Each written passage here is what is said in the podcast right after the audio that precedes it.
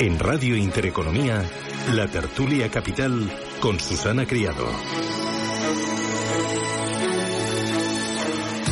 Invierta con calma en el agitado mar financiero. La gama de fondos Dunas Valor patrocina este espacio.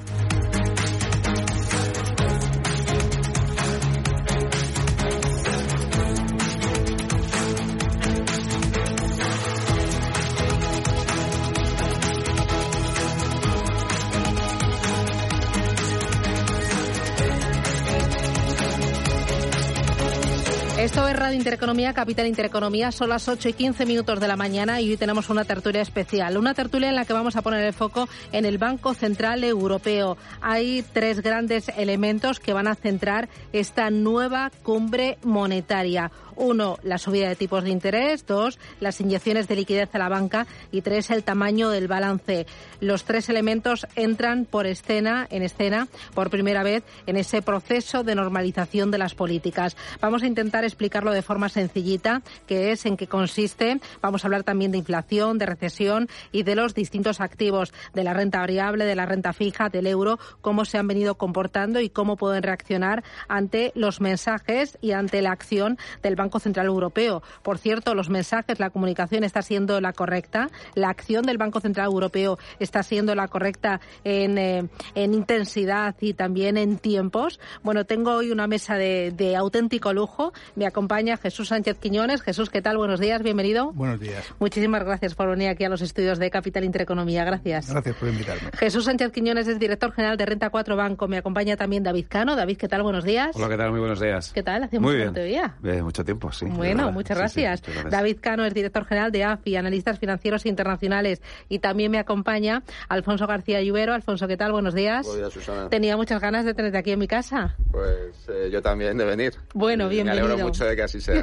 Él es director de estrategia de Santander Private Banking. Bueno, eh, hoy Banco Central Europeo, ¿qué esperamos, David? Bueno, yo creo que la subida de tipos de interés, hay consenso. Tal vez algún tipo de modificación en las TLTRO, luego hablaremos, entiendo, más técnicamente, y sin embargo no, no pensamos que ella anuncie nada que tenga que ver con el tamaño del balance.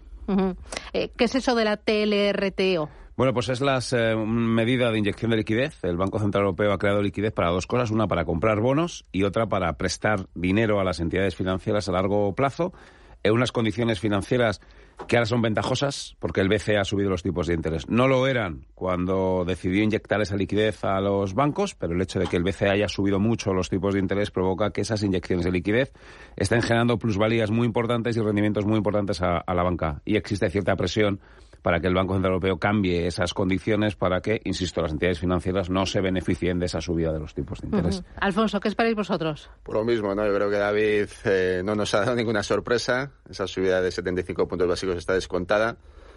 Aparte de toda la technicality que supone las TLTRO y, bueno, hasta qué punto el BCE va a empezar a desincentivar esa ventanilla. Pero es importante también cualquier mensaje que pueda dar relación al tamaño del balance. Nosotros pensamos que hasta que el BCE no esté llegando a meta en tipos de interés, que eso probablemente llega a lo largo del primer trimestre del año que viene, no va a empezar a, a optar por ese quantitative tightening pasivo, ¿no? es decir, no reinvertir vencimientos, porque desde luego ahora mismo en un proceso, eh, sobre todo con los bond vigilantes eh, resucitando después de la casuística del Reino Unido, probablemente evitará cualquier tensión en el mercado soberano antes de culminar, ya digo, el proceso de subida de tipos de interés. Jesús. Hay un consenso generalizado que va a subir los tipos de interés, que previsiblemente todavía no va a hacer nada respecto al balance y que sí que la financiación a la banca, a la barra libre que se había denominado, se le pongan limitaciones.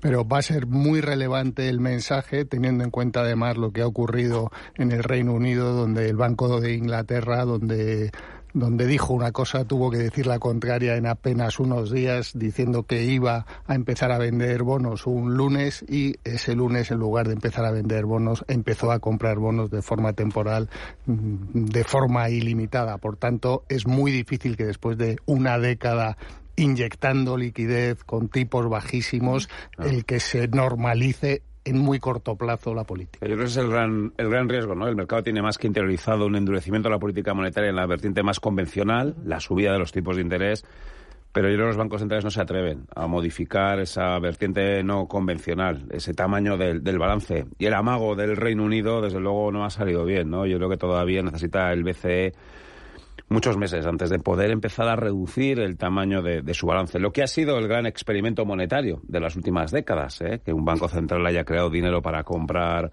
bonos, pues ha sido un experimento monetario. Nos estamos dando cuenta de que retirarlo, pues no va a ser fácil. Con haber dejado de comprar bonos desde junio en el caso de Europa, bueno, pues ya ha sido un hecho ¿eh? y, y la subida de tipos de interés, pero pero reducirlos, el tamaño del balance todavía seguramente no está preparado los mercados de renta fija para poder absorberlo. Y probablemente tenemos, pues bueno, esa novedad que es el nuevo gobierno italiano, que si no hubiera habido esa vicisitud, pues probablemente el BCE sí tendría más libertad, entre comillas, para empezar a pensar esa reducción del tamaño de balance, pero lógicamente con lo que hemos visto en el Reino Unido y con el temor de que pueda haber alguna incursión en la heterodoxia por parte del gobierno de Meloni, que no parece a tenor de, de su discurso de esta semana, pero en cualquier caso yo creo que, el BCE hace bien en ser prudente en este sentido.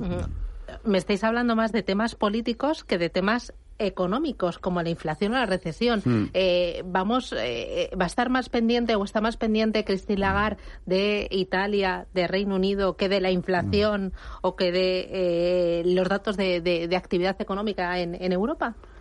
Pues sí parece, ¿no? Yo creo que Lagarde, desde que tomó el cargo al frente del Consejo de Gobierno, pues ha tenido algunas declaraciones erráticas, ¿no? Sí. Si no, no, ¿No lo está haciendo bien en comunicación?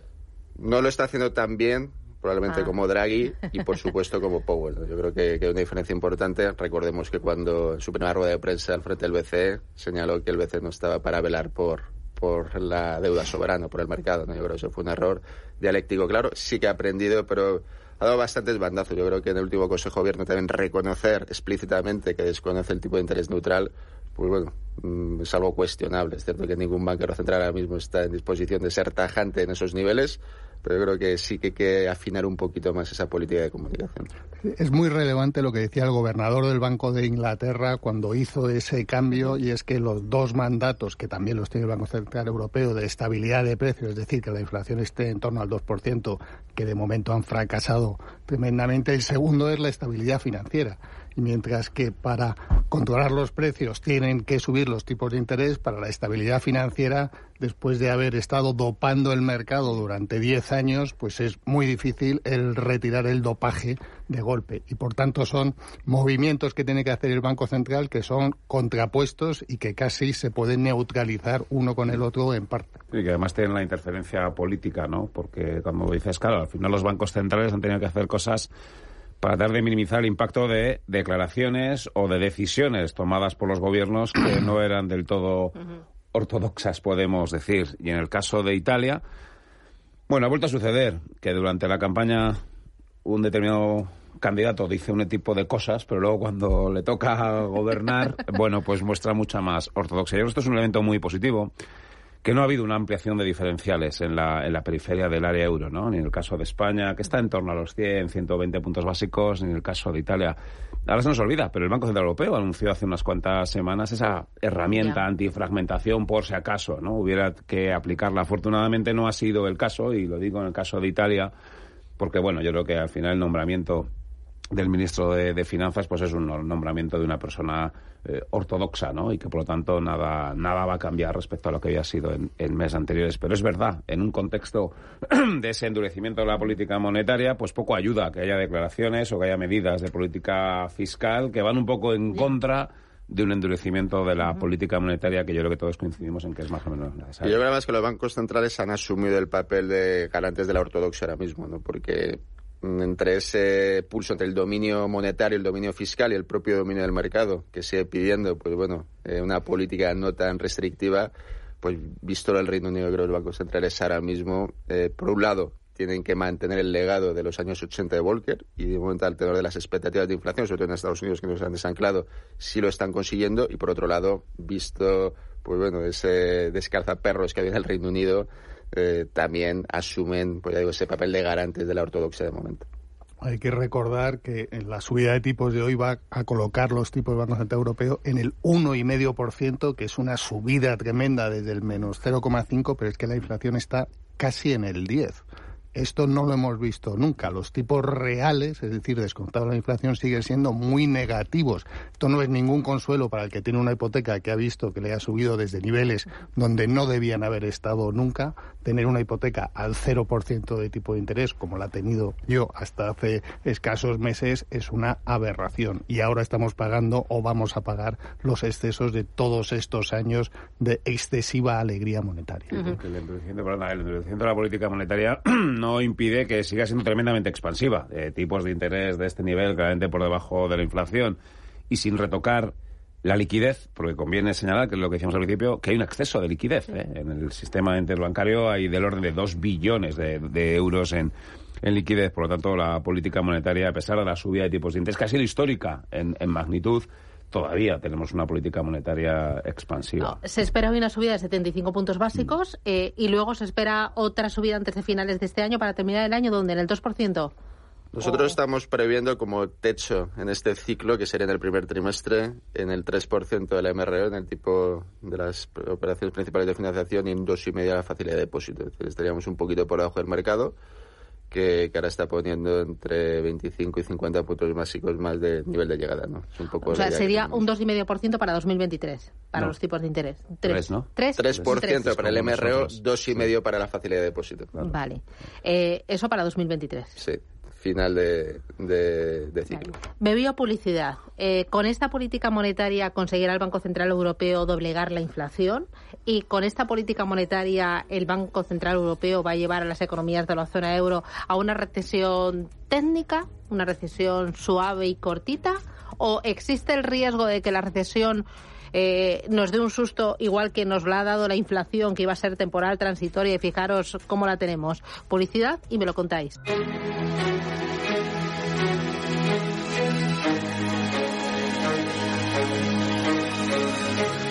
En Intereconomía, la tertulia capital.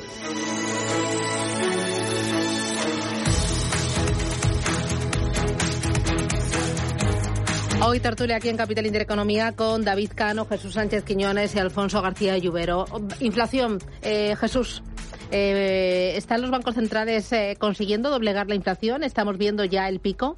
Más que los bancos centrales, lo que sí que es cierto es que se está viendo una ralentización muy notable de la economía. Ya ha habido una caída muy sensible de las materias primas desde, desde marzo, pues del petróleo lo hemos visto estos últimos semanas, incluso del gas, y eso inevitablemente teniendo en cuenta que la inflación es comparación de precios, de incremento de precios de un mes respecto al mismo mes del año anterior con que no suban más los precios, la tasa de inflación baja.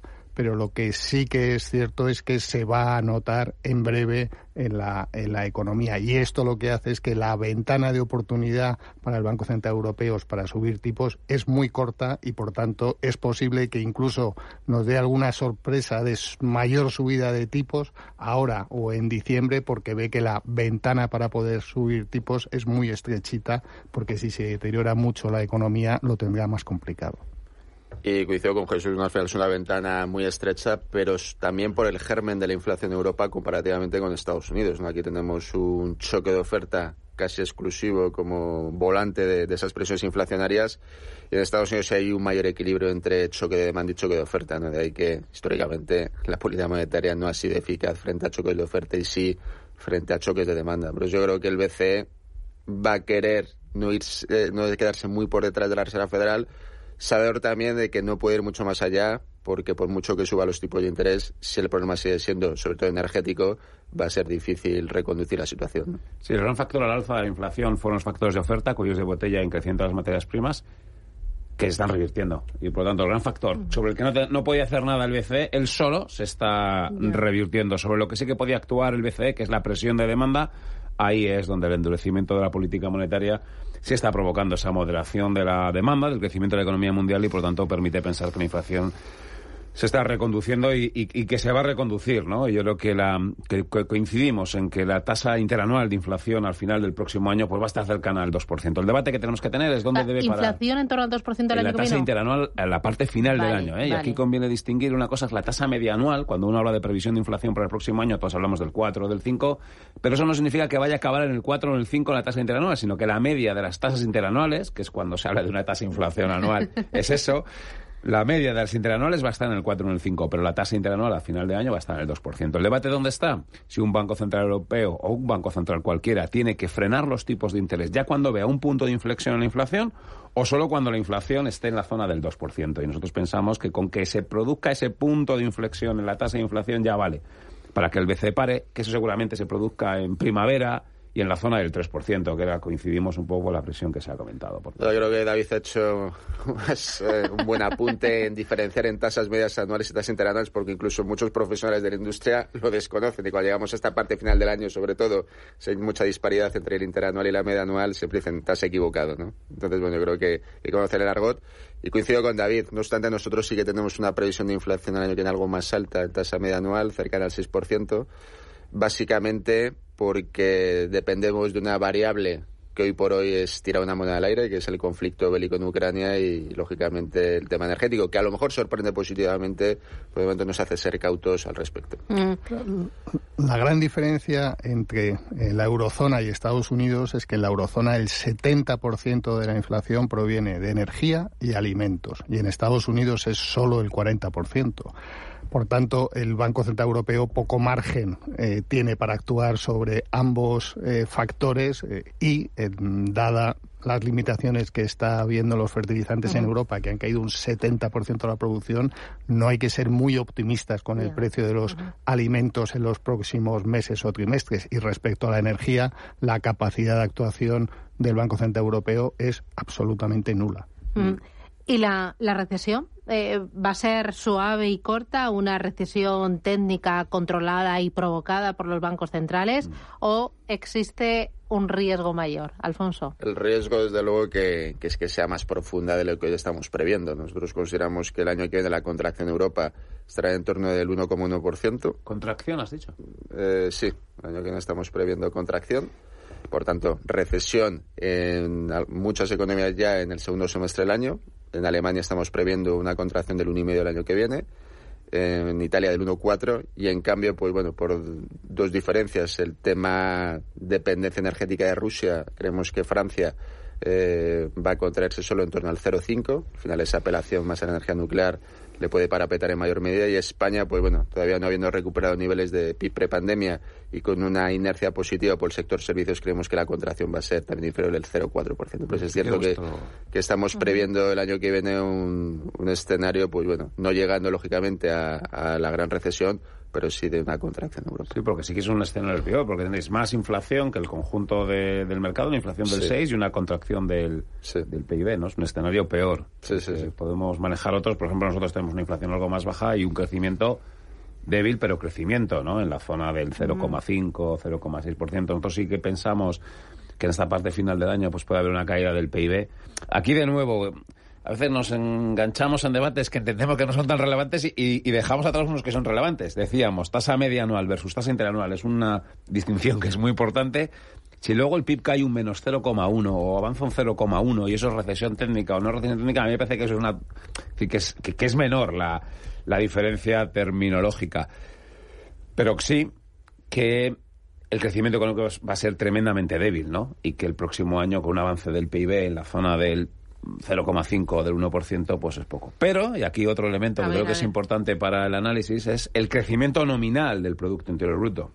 Pues claro, aunque vosotros estéis anticipando una caída del PIB en términos reales de 1,5 con el deflactor del PIB al 6, el PIB nominal te va a crecer al 5% y la recaudación de impuestos va a crecer y en general el crecimiento de la economía en términos nominales. ¿eh? Ya sé que luego hay que quitarle la inflación, pero este año el PIB español va a crecer al 10%. Por eso la recaudación de impuestos está creciendo y por eso el próximo año va a crecer más la recaudación de, impuestos porque el PIB nominal sí que va a crecer, ¿no? Ya sé que son temas un poco técnicos y para estas horas de la mañana todavía mucho más, pero creo que eh, interanual versus media anual, crecimiento en términos reales versus crecimiento en términos nominales. Pero todos me estáis tranquilizando porque vamos a tener una recesión suave y cortita.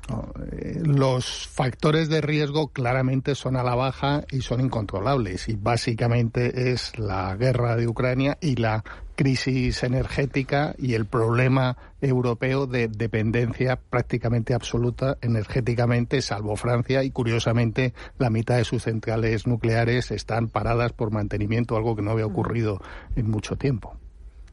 Yo creo que David ha apuntado, ha sacado el tema fiscal y de manera muy acertada, ¿no? Porque ahora que los bombigilantes acechan de nuevo, eh, el tema de la sostenibilidad de la deuda, ¿no? Muchas veces solo nos fijamos en el numerador de la ratio, ¿no? Pero el denominador, por un lado la R, eh, tipos más altos, pero si lo comparamos con el saldo vivo en el periodo 2007-2012, nada tiene que ver. Estamos en una situación privilegiada. Y luego la G, el crecimiento del PIB nominal.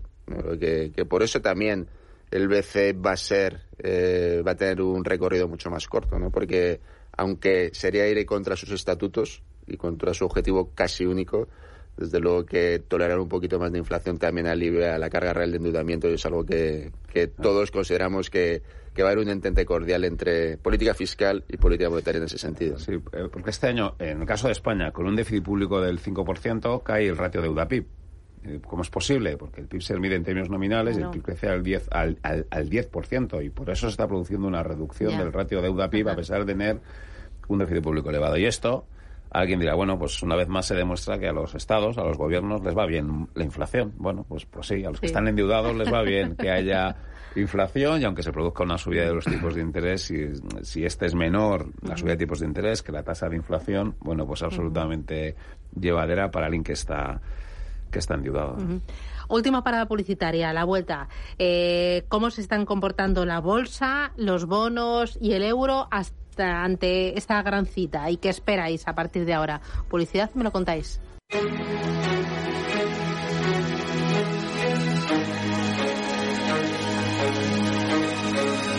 En Intereconomía, la tertulia capital.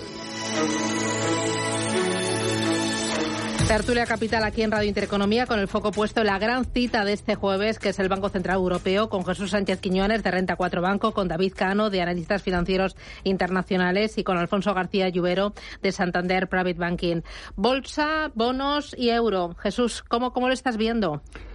Quizás lo más significativo de este año y lo que es más difícil de entender, sobre todo para los ahorradores, inversores más conservadores, es la tremenda caída que está teniendo la renta fija. Está ocurriendo algo inédito. Al final hay algo muy simple y es que cuando suben los tipos de interés, el precio del bono cae. Y esto lo que está haciendo es que el bono español o alemán a 10 años lleve una caída superior al 20% en el año el bono a cinco años una caída de casi el 12%, bono del Estado, el que se supone que es el más seguro, y ya el de plazo muy corto de dos años, pues una caída del 4,5%. Si esto ocurre con el bono del Estado, si le añades la ampliación las primas de riesgo de los bonos corporativos, el, el, desastre que está ocurriendo este año en la renta fija es muy notable. Al final, la renta fija es la menos fija de las rentas. Lo que ocurre es que estas caídas, desde luego, que son muy difíciles de entender para una parte muy relevante de los ahorradores.